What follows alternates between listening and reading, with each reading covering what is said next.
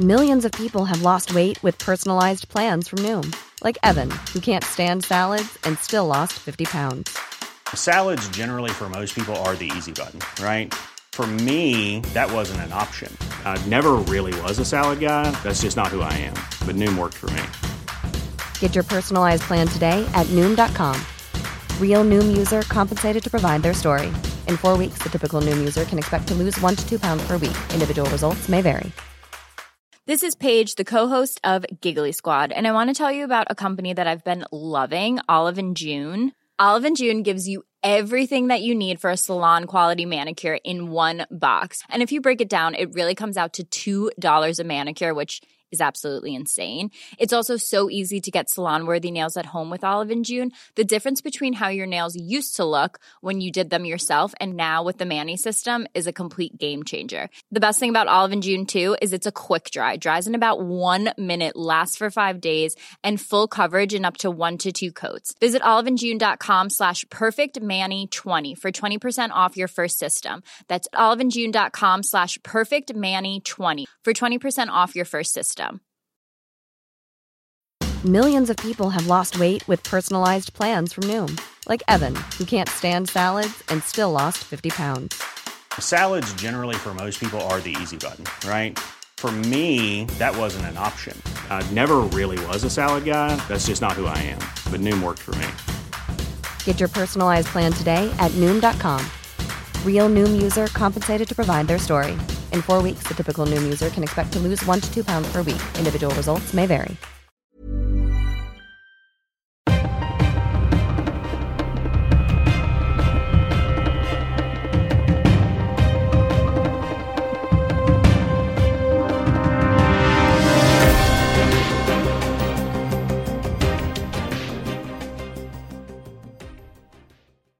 Så, då säger vi än en gång hej och mycket välkomna till ett nytt avsnitt av dagens Juridikpodden. Stefan Wahlberg, du är tillbaka i studion efter en veckas eh, semester i USA. Hur mår du?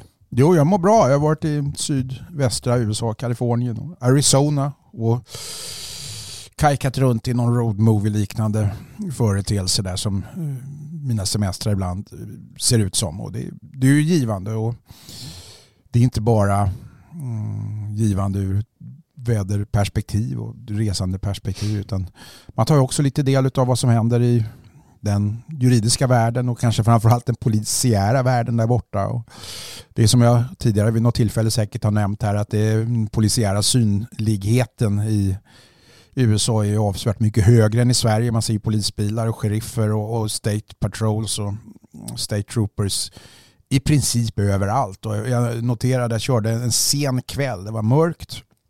Körde en sen kväll, en interstate eh, highway, alltså motorvägen mellan två städer i Arizona, Tucson och Phoenix. Och det är väl en sträcka på, ja, vad kan det vara, 15 mil ungefär som att köra Stockholm, kanske Norrköping då, säger vi ungefär. Stockholm, ja. Och bara den sena kvällen jag körde, det var väldigt intensiv trafik, så räknade jag till sju stycken alltså blinkande polisbilar som hade stoppat då folk för galna fortkörningar och galna beteenden. Alltså sju stycken stoppade så, som jag körde förbi på, på låt säga, en sträcka som motsvarar ungefär 15 svenska mil. Va? Eh, och därutöver såg jag ju då de här polisbilarna hela tiden som inte hade stoppat också. Det kan ju stämma till viss eftertanke. Hur många polisbilar ser, ser man om man kör mellan Stockholm och Norrköping överhuvudtaget? Ja men man kan ju se en hel del och, och, nu är det så att eh, jag tror att både du och jag, du är kanske mer nu för tiden ute i landet än vad jag är men jag har en känsla av att jag tycker att polistätheten på vägarna har blivit eh, något tätare faktiskt de senaste åren. Jag åkte taxi genom Stockholms innerstad idag, onsdag när vi spelade in det här och såg eh, två stycken eh, polisbussar, en målad och en civil som hade stannat olika trafikanter på vägen mellan eh, Kungsholmen och Östermalm i Stockholm. Så, att, eh, så ja, lite Ja, där ser man. Det var ju bara det. Var ju, jag säger inte att vi ska, alltså repressiviteten på, när det gäller trafikbrott och så vidare, det, det, det är snarare fråga om en allmän syn, synlighet i, i den polisiära närvaron och den tycker jag brister markant i, i Sverige och i, i, i Stockholm jag ser aldrig en polisbil i princip. Jag ser dem ju ganska ofta. Jag bor inte så långt från polishuset så det är inte så konstigt. Jag ser dem hela tiden. Men var det inte så, du får rätta mig om jag har fel för ett tag sedan, att det diskuterades frågan kring hur miljövänligt det var att man som poliser liksom åkte runt planlöst i en målad bil, alltså bilpatrullerade. Att det skulle man då inte göra för det var inte miljövänligt. Allmän spaning som det så fint heter på polisspråk. Ja, fast alltså det... Ja, det jag tror att jag har hört det diskuteras ja, i alla fall. Jo, jo, jo, jo, men alltså det är ju frågan om, om, om, om samhällsfunktioner ska... I vilken omfattning samhällsfunktioner ska påverkas av miljöaspekter. Då kan man ju ställa det emot vad du vill, ambulansverksamhet och säga att det kanske var en sån åkomma som inte krävde den skyndsamhet med vilket en, en bil kunde transportera patienter utan man borde tagit på något sätt flakmoped eller flakcykel. Ja, det var kanske lite tillspetsat. Men eh, synlighet, däremot har jag ingenting emot att poliser ägnar sig mer åt fotpatrullering och och sådär. Det är nyttigt för deras svällande bukmått dessutom. När tror du att vi får se den första elbilen i polisens styrka? Tror du de någonsin kommer kunna gå över till det med tanke på att liksom, man kanske inte kan planera ett arbetspass på det sättet att man hinner stå och ladda i 20 minuter och så vidare? Nej, men det är klart att eftersom batterikapaciteten ökar generellt sett i i, i eh, bilindustrin just nu på ett sätt som den inte, nej det förändras ju kapacitetsmässigt hela tiden så det är klart att vi kommer få, alltså med tanke på att vi kommer att att, att uh, utmönstra alla bensin och dieselbilar inom x antal år. Jag kan inte säga när, men, men låt säga, jag tror att det kommer vara en minoritet inom den närmsta tioårsperioden. Nu är vi inne på områden som verkligen inte är våra, men, men man har ju pratat om att till och med förbjuda bensinbilar inom EU efter, är det? Ja, men det är nog så här 2030 eller 2028. Ja, 2035 tror jag att det är mm. Men med detta en stor brasklapp att det inte är, är, korrekt på året. Men det är ändå någonstans där. Alltså. Det känns som att polisen skulle kunna vara en av de här myndigheterna som skulle försöka obstruera in i det sista med de argumenten att man kan inte alltid planera sin körning på det sättet att man har tid att ladda. Tankar går ju ganska fort, det tar ju 30 sekunder, en minut kanske att tanka en bil. Ja, ja, ja visst, men så, så kanske, oj nu kommer vi på tekniska frågor, kanske till och med ladd om du ökar liksom amperestyrkan i... i eh, Pratar man amperestyrka? Ja, det är precis det man gör, In, inte spänning utan det är väl ampere. Joule. Ska vi lämna eh, eh, elektricitetslärans domän? Ja, vi gör det. Varken du eller jag var väl några S i naturvetenskap kanske? Jag Nej, jag har gått naturvetenskaplig linje. Så Oj. Ja. viss kunskap i elektricitet lära. Bra, men då om vi ändå ska prata skola så kan vi göra en sån här radioövergång och hoppa från eh, en uppläxning eh, när, när du läxades upp i eh, naturvetenskap till en eventuell framtida uppläxning. Vi ska prata om snippadomen och det besked som kom i veckan från Högsta domstolen där man meddelade att man ska pröva om det har förekommit rättegångsfel i den här uppmärksammade eller under den här uppmärksammade huvudförhandlingen och beslut Beslutet innebär alltså att HD kommer att pröva frågan om rättegångsfel har förekommit när det gäller hovrättens hantering och prövning av alternativa brottsrubriceringar och lagrum inom ramen för gärningsbeskrivningen. Och eh, det här var väl kanske den tydligaste, enklaste rättsfrågan för Högsta domstolen att, så att säga, pröva om man nu skulle pröva något eh, av det som riksåklagaren överklagade när det gällde den här domen. Jag är ganska övertygad om att man kommer säga att det kan inte vara domstolens uppgift att få en tilltalad dömd och hjälpa åklagaren så pass mycket på traven att man liksom föreslår alternativa gärningsbeskrivningar. Det får man i så fall slänga in från början som åklagare. Vad tror du? Eh, jag tror att du är någonting på spåren och jag tror att till att börja med så ska vi väl säga att när vi satt och diskuterade det här för några veckor sedan efter i, svallvågen av hovrättsdomen ska vi säga så, så var vi väl ganska överens om att HD i det fall de skulle resa det här, jag höll säga det gjorde de inte alls, i det fall de skulle meddela PT i det här målet så skulle de göra det på en rättsfråga och inte på en bevisfråga och, och, och så tillvida har vi, hade vi faktiskt rätt. Va? Eh, sen att de har då eh, fått till det här som en rättsfråga som är ett, ett begränsning i, i prövningstillståndet är ju det är intressant därför att i rent praktisk mening så tar den ju sikte på den kritik som åklagaren faktiskt fick här. Att man inte eh, la fram en, en alternativ brottsrubricering. Och då växer ju frågan ska domstolen ex officio, alltså av sig själv, pröva inom ramen för åklagarens gärningsbeskrivning om gärningsbeskrivningen i sig rymmer ett utrymme för en annan brottsrubricering. Och det här är ju klassisk straffprocessrätt och det har diskuterats tidigare och det finns ett antal avgöranden som är lite spretiga på området. Man kan säga att även i Europarätten, inom, alltså konventionsrätten, Europadomstolen har, har inom ramen för det här haft diskussioner uppe kring, kring detta eh, och, och den klassiska processuella eller processrättsliga svenska utgångspunkten har ju då av tradition varit att domstolen är enbart bunden av gärningsbeskrivningen men inte av brottsrubriceringen. Och sen har det då kommit ett par avgöranden från Europadomstolen som säger att ja, man måste ha möjlighet att förbereda sitt försvar även mot en annan brottsrubricering även om den innefattas i samma gärningsbeskrivning. Och summa summarum är väl idag om inte jag är, ja, är helt ute och, och, och, och cyklar att om, om om brottet så att säga är väldigt, väldigt närliggande och inte bara näraliggande och inte bara omfattas av samma rekvisit i gärningsbeskrivningen så, så, så, så då, då, kan man ändå ifrån domstolen frångå till exempel morddråp bara för att ta ett exempel. Men frågan är hur långt kan man då gå i det här och det är väl det som HD faktiskt eh, har för avsikt att, att pröva här. Och det ska bli intressant att se därför att, därför att om, om de kommer fram till den slutsats som du förutspår, vilket är fullt rimligt och möjligt att de gör, nämligen att det inte är domstolens sak att aktivt hjälpa den ena parten och allra minst när staten i form av en åklagare i part, så, så eh, kommer det i sig ha en prejudikatsverkan, nämligen då kommer man uttrycka det väldigt tydligt att, och, och indirekt då så kommer det ansvaret att förstärkas hos åklagaren. Nej, du kan inte utgå ifrån att domstolen då ex officio ska pröva din gärningsbeskrivning mot andra brottsrubriceringar. Så det kan ju få en, en, en prejudikatsverkan även i den riktningen om det nu går den, den vägen att man säger att nej, det kan inte vara domstolens sak att inom ramen för en, en, en ackusatorisk eh, domstolsprocess eh, hjälpa den ena parten och allra minst eh, åklagaren. Men för om man försöker bena ut det här och göra lite enkelt för den som inte hänger med i alla turer så kan man ju säga då att riksåklagaren hävdar att den gärningsbeskrivning som åklagaren har lagt fram och sagt att den här gärningen den utgör då våldtäkt mot barn.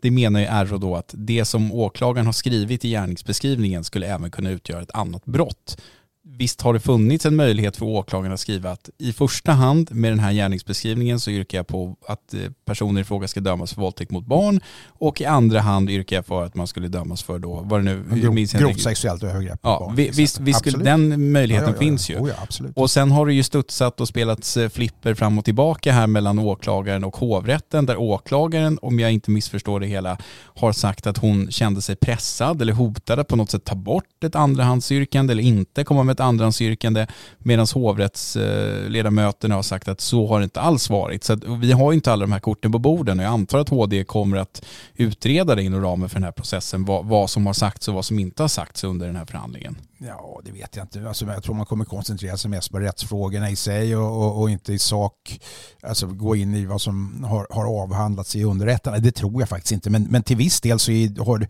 alltså, om det är som, som åklagaren påstår, vilket ju inte det egentligen finns några andra belägg för, hovrätten nekar ju till att hon har känt sig pressad att inte ha en alternativ brottsrubricering. Vilket jag bara rent spontant och rent generellt reagerar på att, att det låter väldigt märkligt. Eh, därför att det är ju ganska vanligt att åklagare har alternativa alternativyrkanden i, i, i samband med brottmål. Va? Det, det, är inte alls ovanligt så det vore inget konstigt alls i det här sammanhanget. Det jag kan tänka, och det här, det här får du gärna svara på om du vet, men jag kan ju tycka att det vore rimligare om det var ett krav på att man som åklagare skulle leverera en alternativ gärningsbeskrivning så att man som tilltalad eller försvarare till en tilltalad hade möjlighet att, så att säga, försvara sig mot det åtalet också. Det kan ju bli nästan lite konstigt om man försvarar sig mot eh, ett åtal om eh, våldtäkt mot barn och sen så är det så här, nej men eh, vi, vi tolkar det här som att det även skulle kunna vara ett grovt sexuellt utnyttjande av barn till exempel. Mm. Eller är det då gärningsbeskrivningen som man så att säga försvarar sig mot? Nej, fast alltså, jag tycker din invändning är, är bra här därför att om man som tilltalad ska ges möjlighet att, att både förbereda sitt försvar och naturligtvis tillsammans med sitt ombud som i praktiken utför det försvar som en tilltalad eh, vill, vill, vill lägga fram.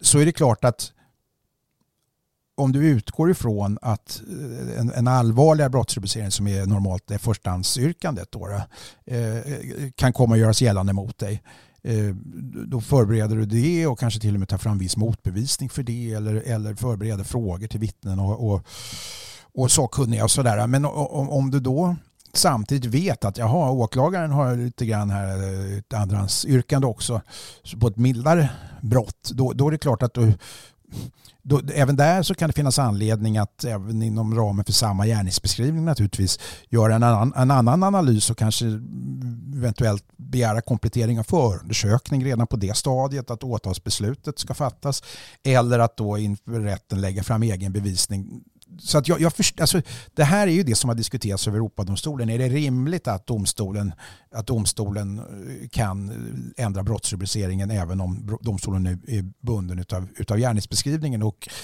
har då kommit till slutsatsen, nej det är det inte alltid. Alltså, var gränsen går är jätteknepigt, det är svårt att säga. Men som jag sa, mord och dråp tror jag är accepterat. Att, att där är det så att säga, det är, så, det är egentligen, dråp kunde numera vara en, en form av, ja, ska inte kalla det för, för lindrigare form av mord, men det är ju det det i praktiken handlar om. Va? För, för min tanke var så här att egentligen så är det ju rimligt att tänka att man försvarar ju sig mot den gärningsbeskrivningen som åklagaren har lagt fram. Men om man har då ett huvudyrkande och ett alternativyrkande så finns det ju trots allt möjlighet att som försvarare eller tilltalad eh, försvara sig liksom även mot den rubriceringen. Det vill säga att man skulle då kunna säga att ja, men det, det här utgör inte våldtäkt eh, mot barn och det utgör inte heller grovt sexuellt utnyttjande av barn på grund av att den här högsta domstolen har tolkat den bestämmelsen si eller så eller att i det här rättsfallet har man sig så. Den möjligheten får man ju så att säga inte om det här andrahandsyrkandet inte ligger på bordet. Nej, och sen har du också, det, om det så skulle handla om ett, ett, att man helt enkelt frångår ett uppsåtligt brott och, och så att säga, nedgradera gärningen till att det i och för sig i sak har, har utförts och inträffat men att det skulle bero på oaktsamhet. Då får du ett annat incitament för att alltså, då skulle du kanske ha, ha, ha velat, då ska det finnas med i gärningsbeskrivningen naturligtvis. Men, men eh, då ska du också ha möjlighet att förbereda ditt försvar på det och kanske till och med som ombud vara lite extra påläst på vad, var, vad oaktsamhetspraxis innebär i nuläget. Så, så att det, det väcker en rad intressanta frågor och jag tycker det ska bli spännande att se vad HD kommer fram till här. Jag ska ärligt säga att jag, jag var långt ifrån säker på att det skulle meddelas PT i det här målet. Eh, verkligen. Eh, om det skulle meddelas skulle det vara på en rättsfråga och det har det nu blivit. Vart den kommer att ta vägen, om du får rätt, eh, det är mycket som kan tala för det, men mm, under alla omständigheter blir det sannolikt en intressant processrättslig eh, utgång som kan användas som prejudikat. Har åklagaren eller har åklagarna inte en skyldighet att eh, specificera alternativ yrkanden i brottsrubriceringshänseende. Och det här kan man ju då tycka, finns det dessutom i så fall ett avgörande från HD som säger det, då, då kan man inte i efterhand bortse ifrån det som, som eh, åklagare. Och ska man vara riktigt krass så borde ju det här ha utretts i i, internt inom åklagarmyndigheten som rekommendationer i deras, deras rätts-PM som de ofta upprättar och så. Sen kan man inte tvinga en åklagare som trots allt väcker åtal under eget ansvar att utforma sitt åtal på ett sätt som, som åklagaren inte själv tror på. Sen är det ett faktum att även om det saknar lagstöd så är det ett faktum att om du, om du nedlusar en, en stämningsansökan, vare sig det är ett åtal eller ett, en stämningsansökan i, i ett eh, dispositivt tvistemål med alternativyrkanden allt för mycket och i synnerhet inom brottmål så att säga, tappar du lite grann kraft i, i, i, i ditt huvudyrkande trots allt om du har 18 andra som du kan tänka dig att, att vara tillämpliga. Så att i praktiken så, så frågan hur långt man ska gå. Det är ett avgörande som sannolikt kommer få stor betydelse både för domstolarna och för åklagarna och även andra eh, personer som verkar inom rättsväsendet. Vi får väl anledning att återkomma och bara för att återkoppla till det vi pratade om ganska nyligen så får vi hoppas att det kommer ett enigt beslut från Högsta domstolen. Nu ska vi slänga på en jingel här Stefan och sen så ska vi prata om en förundersökningsledare inom polisen som eh, tog över sin egen utredning om ett eget brott och la ner den.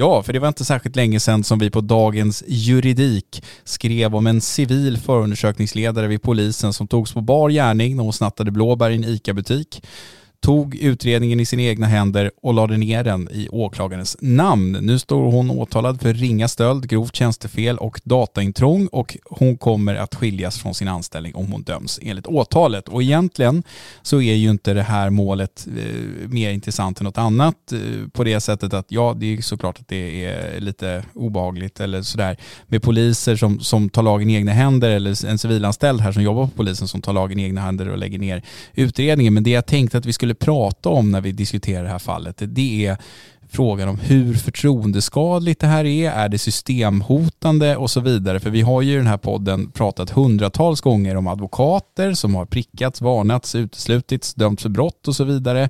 Jag var själv idag när vi spelade in det här på ett seminarium på Åklagarmyndigheten där man diskuterade frågan om advokater som begår brott och huruvida det är systemhotande och är det nätverkskriminella i kostym och så vidare. Men den frågan dyker nästan aldrig upp när det handlar om sådana här mål. Det vill säga när en polis, en enskild polis, en anställd bland 30 000 som gör så här, är det systemhotande? Än en gång, det här är inte polisville, det är en civilanställd vid polisen. Jag sa bara... en av många 30 000 anställda ja, på ja, polisen. Rätt jag har aldrig talat om något liknande tidigare. Så att i den meningen så är det liksom det tyska uttrycket att en gång är ingen gång, men två gånger är två gånger för mycket kanske tillämpbart. Det är säkert inte första gången, men det är kanske första gången som det upptäcks på det här sättet. Och, och i någon mening, om jag börjar i den änden så kan jag säga så här att det faktum att det har upptäckts visar då att det skyddssystem, det skyddsnät som ska finnas eller bör finnas också finns där. Och det är i sig stärkande för förtroendet. Eh, att människor anställda inom den rättsvårdande eh, myndigheten som dessutom är Sveriges största myndighet, nämligen Polismyndigheten som har i uppdrag och är avlönad av skattemedel för att motverka brott och klara upp brott. Att, att eh, en, en sån person begår brott är naturligtvis alltid förtroendeskadligt och i synnerhet som i det här fallet när han försöker skyla över egen brottslighet med hjälp av den exklusiva tillgång som man har till i det här fallet och vissa datasystem som just eh, skattefinansierad löneanställd eh, brottsbekämpare. Så att svaret på din fråga är det är klart att det är förtroendeskadligt att sånt här överhuvudtaget kan hända. Å andra sidan upptäcktes det och då, då, då visar det att systemet fungerar. Frågan som uppkommer är hur ofta har liknande saker inträffat utan att det har upptäckts. Men är det inte lite intressant att varenda gång mer eller mindre som en advokat hamnar i någon liknande situation eller kanske varnas för att man har brutit mot något så här enrumsprivilegie eller för den delen dömts för allvarliga brott eller kanske prickas för något annat etiskt övertramp så växer ju frågan om det finns ett systemfel, om det är systemhotande att advokater som har sina privilegier och har, kanske är den enda som kan ha kontakt med sina klienter och sitter frihetsberövade och så vidare. Vad är det som händer om kåren arbetar så här. Den frågan väcks aldrig när det handlar om poliser som beter sig på det här sättet eller poliser som tar lagen i egna händer eller kommer med rapporteftergifter till någon familjemedlem eller får tårta om någon kollega som de inte har skrivit till fortkörning. Alltså det, det, blir aldrig den typen av frågor. Ska man ha större förtroende, liksom har, åtnjuter advokaterna generellt sett ett större förtroende som är, som är lättare att bli naggat i kanten än poliser och polisanställda? Eller tvärtom, jag vet inte. Du låter, det låter lite som jag brukar låta. Jag brukar ju alltid i de här sammanhangen peka på att svenska advokatkåren består av 6 000 individer och eh, att rötäggen även där får, får då anses eh, vara var just rötägg. Men att det är lite för många rötägg har varit de senaste åren och det kan indikera ett systemfel. Det håller jag med om. Ursäkta. Den här typen av verksamhet inom polisen däremot med, med eh, än en gång, jag har inte sett så mycket sånt däremot så är det ju inte helt ovanligt att poliser som ska till exempel vittna emot poliser har en osedvanlig förmåga att tappa minnet och inte ha sett något och just då tittar de ett annat håll och sådär. Man kan säga att tystnadskulturen är väldigt utbredd inom polisen när det gäller poliser som andra poliser som misstänks för brott. Precis som inom den grova kriminaliteten och, och gäng, gängbrottsligheten. Va?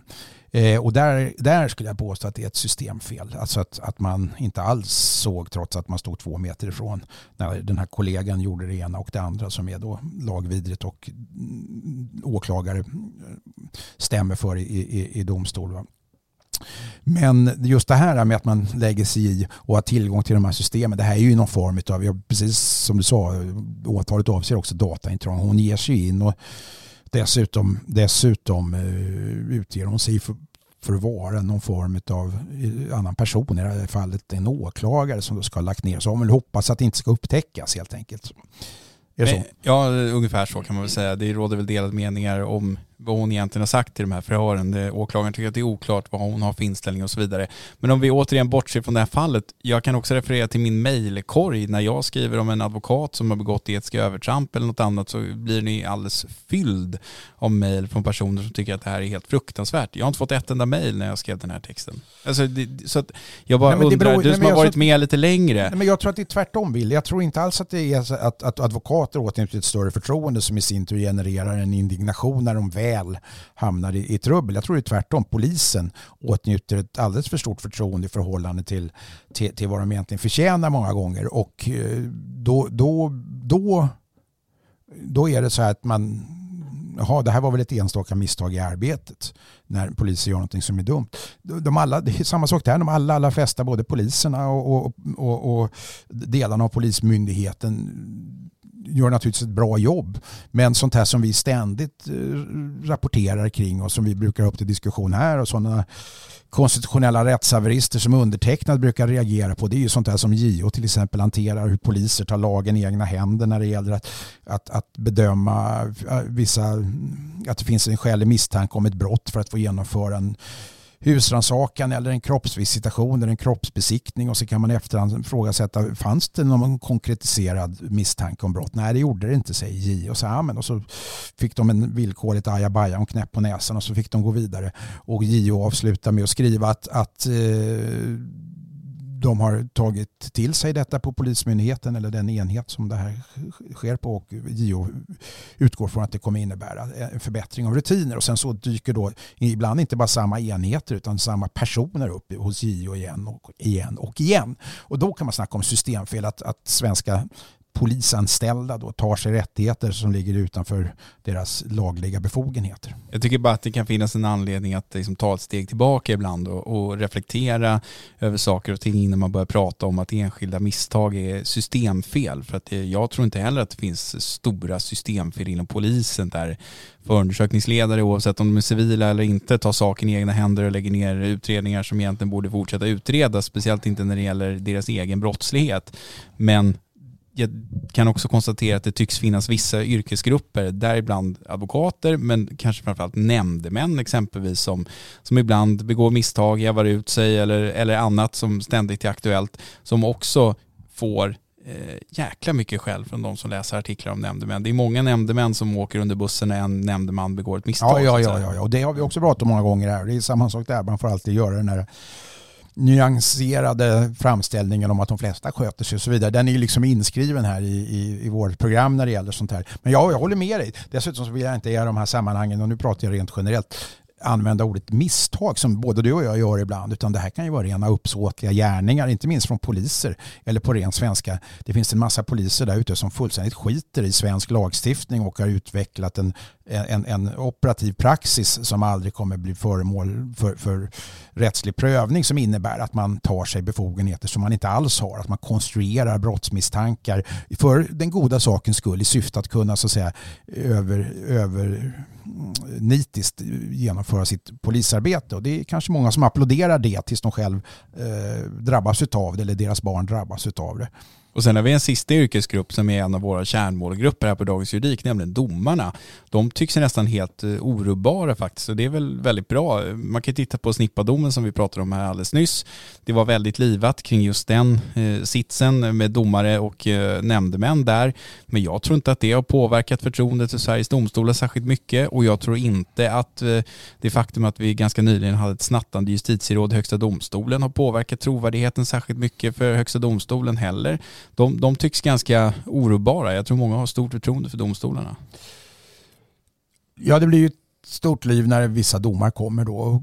Tyvärr är det alltid så att den typen av ståhej uppstår i samband med eh, att en dom blir mildare än vad så att säga den allmänhetens eh, den allmänna rättsuppfattningen är utan att de då har varit med vid rättegången eller... Blev inga löpsedlar på Nebisinida menar du? Nej, det blir ingen löpsedel på, på, på sånt som går i, i den andra riktningen eftersom de politiska trenderna just nu är att det är bra om allting, helst ska vi ha dödsstraff på att säga, livstidsstraff för, för, för, allt som är, inte är snatteri eller ringa stöld. Va? Vet du vad vi ska göra nu Stefan? Nu ska vi prata lyssnarfrågor. Vi ska göra oss skuldfria och eh, ta upp några av alla dessa lyssnarfrågor som ständigt strömmar in som vi inte haft tid med på senaste tiden när vi har haft gäster och annat.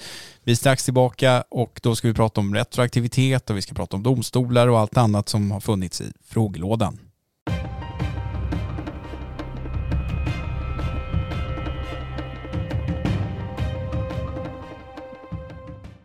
Jajamän, för det är ju så att det ständigt flödar in lyssnarfrågor till eh, podden att dagensjuridik.se. Vi blir väldigt glada när det kommer frågor. Jag lovar ofta i mejlsvar till er som skickar frågor att vi ska ta upp dem veckan därpå. Men eh, ibland händer det att man glömmer och så har vi, kommer andra grejer emellan och sen så har vi liksom inte hunnit ta upp de här. Men nu är det dags och jag tänkte att vi ska börja med första som lyder som följer. Tack för en bra podd. Ja, det blir man glad för. En fråga på ett ämne ni nyss avhandlade. Ni pratade om Högsta domstolens avgörande om skadestånd och retroaktivitet jag började fundera. Om man till exempel skulle ta bort två tredjedelars frigivningen från och med årsskiftet, skulle det även innebära att dom eller dom, det är alltid svårt när man skriver juridiska texter om det är dom eller dom, men innebär att de som redan sitter inlåsta skulle påverkas av det? Eller skulle de då få sitta i sin fulla tid om det nu är som det som skulle gälla istället? Och det här är ju rätt eh, knivig och intressant fråga, eller hur Stefan?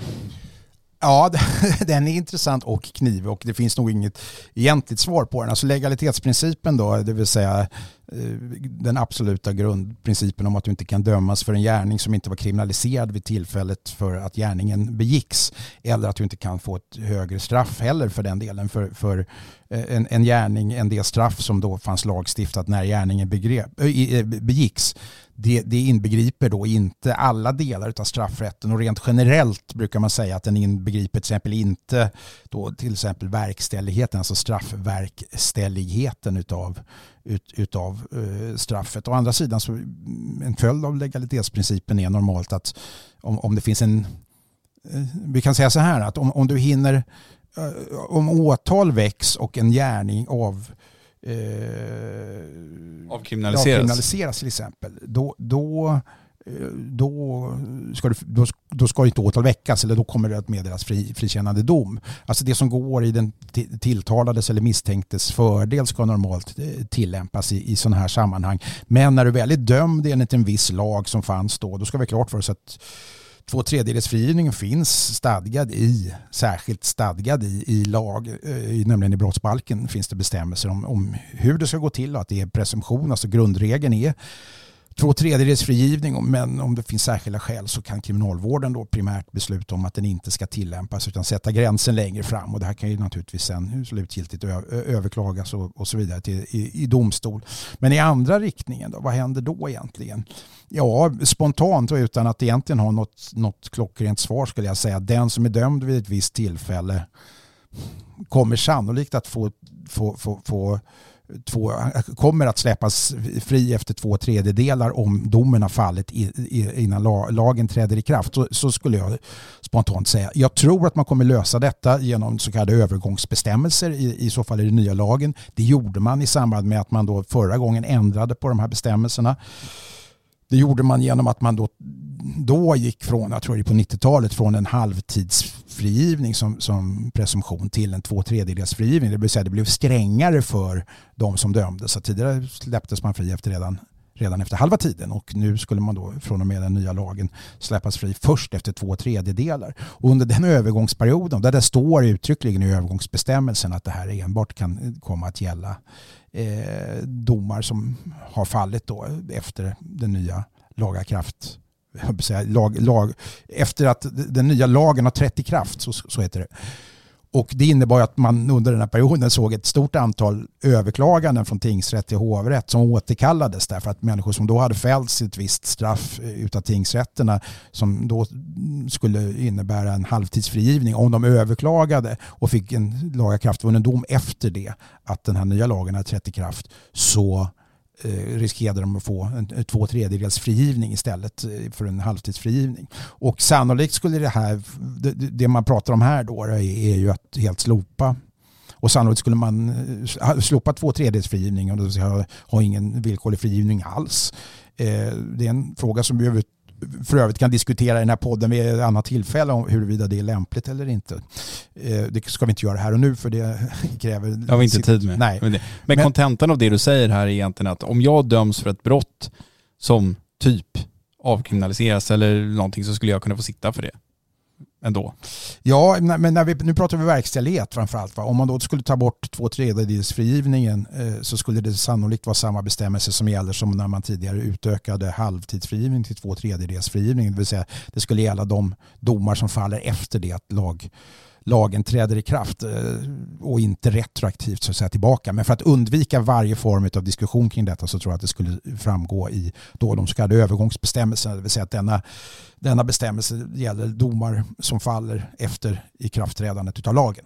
För det, för det jag var ute efter där var att komma in på nästa lyssnarfråga som vi eh, har fått här som lyder att om en person blir dömd för ett brott men under verkställigheten så avkriminaliseras detta brott, släpps personen då ut ur fängelse Exempel, Kalle döms för ringa narkotikabrott på grund av innehav och bruk av en självbrukbar mängd cannabis. Under verkställigheten avkriminaliseras cannabisbruk då misstänker jag. Släpps Kalle då ut i förtid? Har det funnits någon liknande situation under modern tid? Jag känner inte till det men det måste ju ha funnits under eh, sådant. Alltså det här det här är inte alltså det här är rättsfilosofi på, på hög nivå. Är det rimligt att behålla en människa i fängelse där samhället eh, genom sin, eh, genom sin lagstiftande församling har sagt att men den här gärningen är inte alls så klandervärd längre så att den borde vara kriminaliserad? Sannolikt, jag understryker sannolikt är svaret ja. Om du är dömd under en viss lag så kommer du för att fortsättningsvis att få, få, få avtjäna det straffet eftersom gärningen var kriminaliserad vid den tidpunkten. Jag kan inte se Eh, att det här skulle omfattas av någon form av legalitet. Att det här skulle att, att, att man så att säga autom, automatiskt skulle säga att nu, nu ska vi se alla som, som, alla som har, har dömts för det här brottet ska nu frikännas omedelbart för att vi har fått en ny lagstiftning. Eh, det finns till och med prövat huruvida det här kan tillämpas retroaktivt till en, till, till en dömds fördel efter att Högsta domstolen har kommit med ny praxis alltså som är, är, är tydliga prejudikatsfrågor eh, som lyfts fram. Och även om de är applicerbara så här retroaktivt så att någon kan komma med ett tidigare avdömt fall och säga men nu är jag ju dömd på de här, de här grunderna utifrån den här och den här eh, tolkningen av den här och den här rättsfrågan. Och nu har ju HD sagt att den ska tolkas tvärtom så jag borde egentligen ha frikänts för, för fyra år sedan. Det kan man inte åberopa som, som resningsgrund. Det är prövat. Däremot så är det naturligtvis så, med tanke på vad vi sa alldeles nyss, att om den här cannabisexemplet till exempel. Om det skulle vara så att, att cannabisbruk avkriminaliseras innan man är åtalad. Då skulle man inte ens bli åtalad och skulle det ske mellan åtal och rättegång så skulle målet sannolikt läggas ner för att eh, så fungerar legalitetsprincipen. Men jag har svårt att tro att en person som är dömd för ett brott som begicks när gärningen var kriminaliserad och utifrån den straffsats som då följde på brottet skulle släppas ut eh, som en automatisk eh, effekt av ny lagstiftning på området. Men alltså, frågan är oerhört intressant och jag, jag, jag, jag, säger som jag sa vid något tidigare tillfälle, någon som är betydligt bättre påläst och kunnig och, och lagd åt det hållet får gärna höra av sig till Dagens Juridik med, med synpunkter på detta eller tankar kring hur man skulle göra. Därför att frågan kring just cannabis är ju, om inte högaktuell för Sverige så i alla fall högaktuell i världen. Som sagt, jag har själv befunnit mig i USA just nu det är fascinerande att köra bil i, i Kalifornien där det på reklamskyltar görs reklam för cannabis va, numera. Och det är ändå ett land där man haft väldigt repressiv syn på, på, på narkotika överlag. Det, den här frågan väcker ju följdfrågor hos mig också. För det, det som händer när man döms för brott i Sverige oavsett om man hamnar i fängelse eller om man skriver på ett straffföreläggande eller om man dagsböter eller någonting. Någonting som används väldigt ofta av arbetsgivare och så här registerutdrag och liknande. Låt säga att man då är dömd för ett brott som avkriminaliseras. Skulle man då kunna tänka sig att det om man då har betalat ett straffföreläggande, skulle man kunna tänka sig att den avkriminaliseringen skulle innebära att den här pricken, så kallade pricken i registret, då också ska försvinna. För annars har man ju prick i registret för någonting som inte är kriminellt. Ja, fast den, de har ju, det finns ju vissa olika regler där. Det är fem och tioårsregler. Jo, men de fem åren kan ju vara en väldigt stor del av ens Nej. arbetsliv där man inte kan få ett jobb. För Nej, det, det... Jag, tror, jag tror faktiskt att det är en rent administrativ fråga. Det, det, det får man nog i så fall säga till till arbetsgivaren att uh, lita på arbetsgivaren. Att man var synsk då och såg framför sig att det här skulle avkriminaliseras? säga så här, men nu tycker vi inte att det här är så allvarligt med att röka cannabis eller vad det nu kan vara man, man har gjort sig skyldig till. Jag, anledningen till att svaren blir ganska svävande här och att frågan är så pass intressant är att vi ytterst sällan går i den här riktningen. Det är sällan vi, vi mildrar eller till och med avkriminaliserar gärningar som tidigare har varit kriminaliserade. Det är ju oftast den andra vägen som vi så att säga går. Men principen måste ju fungera likadant tycker jag oavsett åt vilket håll man, alltså annars försvinner ju förutsägbarheten totalt. Ja, utifrån det, det perspektivet med förutsägbarhet och transparens och, och, och, och sådär, då, då är det ju naturligtvis på det här viset. Men där är det också uttalat väldigt tydligt, det, finns ju, det här är ju helt okontroversiellt, att som jag sa, att, att, att om det är till den misstänktes Eh, fördel, na, na, ja. för, fördel så ska den mildare lagbestämmelsen eller avkriminaliseringen eller mildare straffpåföljden tillämpas. Eh, men inte tvärtom om, om lagen ändras mellan det att gärningen å ena sidan begås och att, att domen å andra sidan faller.